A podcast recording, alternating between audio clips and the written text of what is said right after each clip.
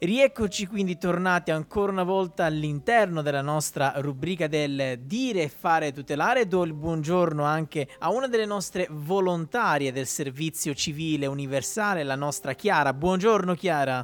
Ciao Kevin, buongiorno. Buongiorno carissima. E allora, cari amici di Radio Udicon e carissima anche Chiara che quest'oggi è ospite qui con me, ehm, voi lo sapete, noi all'interno della nostra rubrica appunto si chiama Dire, Fare, Tutelare. Perché ho voluto dare questo nome? Perché comunque sì, andiamo a trattare degli argomenti in tutela e in difesa soprattutto dei nostri ascoltatori, dei nostri consumatori in generale.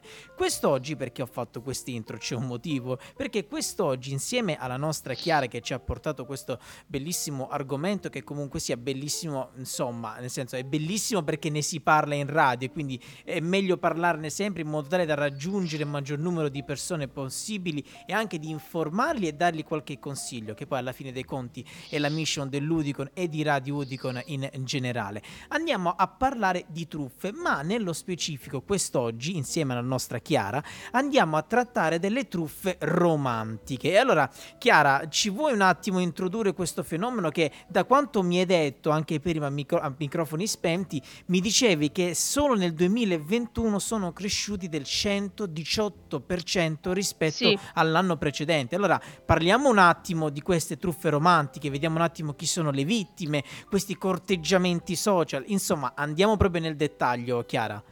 Sì, esatto, come dicevi appunto le, il numero di truffe romantiche nell'anno scorso sono cresciute del centodiciotto per cento rispetto al duemilaventi, quindi è tantissimo, e la polizia postale, che è stato l'ente che ha lanciato l'alert, ehm, ha calcolato che le somme sottratte eh, si aggirano oltre a quattro milioni di euro. Pensate.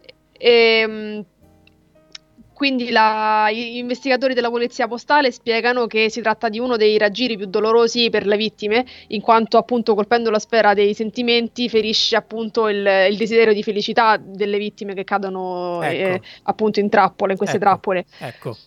E, mh, la, il profilo insomma delle vittime eh, eh, si aggira, si tratta di, soprattutto di donne, okay. eh, l'età è quella di intorno a, ai cinquanta anni. E la realtà dei casi indica che la maggioranza delle vittime appunto non è più giovanissima e che quindi magari dopo divorzi o figli che vivono auto- autonomamente si diventa più facile cadere vittima di questo tipo di, di truffa. Certo, certo, certo. E, gli uomini in generale risultano meno colpiti da questa tipologia di truffe, anche okay. se ci sono dei casi in cui anche appunto le vittime sono state di sesso maschile e soprattutto magari eh, abbindolati da mh, questi criminali che si fingevano delle donne, soprattutto straniere. Ecco. E, mh, i corteggiamenti eh, avvengono solitamente sui social. E i criminali infatti, infatti contattano la vittima inviando prima una richiesta di amicizia e utilizzando immagini di persone molto avvenenti, e nel caso appunto di, si, eh, nelle donne si, um, si presentano come imprenditori o militari in servizio di paesi di guerra. E certo, e, per comunque, attirare giustamente, certo per attirare esatto, la esatto, preda, quindi attirano le così. vittime sì, con posizioni lavorative prestigiose e di certo, alto livello certo, certo, e, certo. e appunto si presentano come single, vedovi o separati. Ecco, ecco. E le foto ovviamente sono rubate, ovviamente. E le identità sono, sono fasulle ma verosimili. E quindi inizia il primo scambio di messaggi che poi si intensificano nel tempo e, e appunto si crea questo legame. E dopo appunto aver instaurato questa relazione virtuale, i truffatori iniziano a chiedere del denaro. Ecco. E i motivi sono svariati e fantasiosi, e possono andare dai motivi di salute oppure all'acquisto di titoli di, titoli di viaggio per raggiungere la vittima, eh, o anche comprare una casa per poter andare a convivere con la vittima ignara. Ecco, ecco. E, e allora Chiara, prima di dare magari alla fine dei consigli, perché so che tu mi hai portato anche nel tuo articolo, mi hai portato sì. anche più o meno dei consigli a queste persone per cercare di non cadere in trappole, io volevo un attimo focalizzarmi su alcuni importanti passaggi che mi hai appena detto, in modo tale che possono eh, capirlo a fondo anche i nostri amici di Radio Udicon. Noi abbiamo sempre trattato, anche con te, anche con gli altri tuoi colleghi, di truffe in generale. Qui parliamo sì di sì. truffe, però come ci hai detto anche ad inizio puntata, non è soltanto una truffa a livello di denaro, quindi parliamo a livello materiale, ma sì. è anche una truffa, se lo andiamo a vedere, a livello psicologico, perché come mi dicevi tu, questi abili truffatori vanno a mirare a quei soggetti, per lo più donne, mi hai detto, donne divorziate, donne separate, donne che sì. comunque sia hanno dei figli che magari... Donne fra- fragili, fragili, sicuramente. Esatto, approfittano, correggimi se sbaglio, vorrei avere anche magari un tuo parere, eh, approfittano di un mode- momento debole della persona, mm-hmm, secondo me. Approfittano di un momento debole di una persona, anche perché, apro e chiudo parentesi, Chiara, questo lo possiamo dire tranquillamente, non c'è nulla di male nel, insomma, conoscere gente online, ecco, ci sono tantissimi siti accreditati, tantissimi siti sicuri, senza che facciamo adesso nomi, insomma, sì. però ci sono anche delle... no- normali social, insomma. Bravissima, esatto, anche i normali sì. social, non c'è niente di male, è normale, a differenza magari di vedere una persona dal vivo, magari dietro una foto, dietro un computer ci si può nascondere chiunque, diciamo, mettiamolo così, c'è un maggior sì. rischio, mettiamola così, rispetto al vivo, però ciò non toglie che comunque sia non c'è assolutamente nulla di male, ma eh, in questo frangente questi abili truffatori, dicevamo prima, approfittano di queste situazioni particolari, soprattutto di donne, e si fanno vedere, insomma, come ci ha detto la nostra Chiara, no? Con delle posizioni economiche elevate, in modo tale magari anche di attrarre eh, persone, e poi alla fine eh, della situazione succede sempre qualcosa, ecco, per cui le vittime devono pagare il corteggiatore, praticamente, certo. giusto, Chiara? Magari succede un qualcosa, che ne so, ha fatto un incidente, oppure deve investire, ecco, come ci hai detto tu, una frase veramente che ci fa ragionare, magari mettiamoci nei panni una persona che magari è sola, che magari sta cercando una propria anima gemella dopo che magari ha avuto un, un piccolo trauma, ecco, con la relazione precedente, ecco, trovare questa persona, instaurare un rapporto di fiducia, di sentimento, tutto quanto, e poi addirittura questa donna eh, si vede sottratta del denaro, no, nemmeno sottratta, attenzione, perché sono loro che fanno proprio, sì.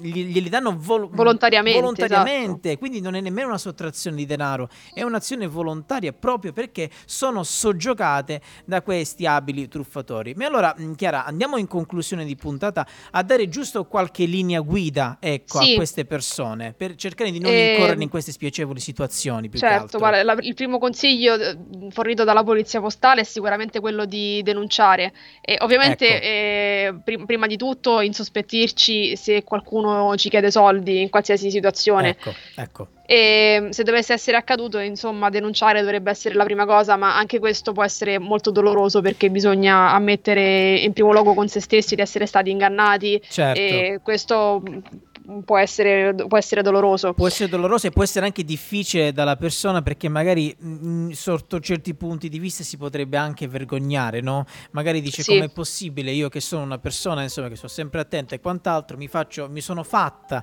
soggiogare da un, un, un truffatore qualunque. C'è anche una sorta di vergogna, cosa che non deve succedere, perché purtroppo abbiamo visto il centodiciotto per cento e più di, di casi che sono accaduti nello scorso anno, quindi purtroppo eh, succede. Ma proseguiamo con altri consigli, Chiara. Sì, eh, gli altri consigli che dà la polizia postale sono sostanzialmente quelli di utilizzare il buonsenso, ossia eh, non fidarsi di ecco. richieste strane, mh, persone che, se, che, sembrano, che ci sembrano strane, che, che ci fa suonare un po' il campanello di allarme, ecco. e anche magari cercare la persona su altri, altri social, Brava. altri motori di ricerca, ecco, e, ecco. e in modo da appunto accertarsi che sia una persona reale e, e non un fake. Ecco, esatto, anche perché tu mi hai detto prima, ad inizio puntata, mi dicevi che queste persone tante volte rubano delle foto di altre persone, ma tante, se, se ne è sentito tanto, anche Anche ai vari telegiornali se ne sentono tantissime di queste situazioni.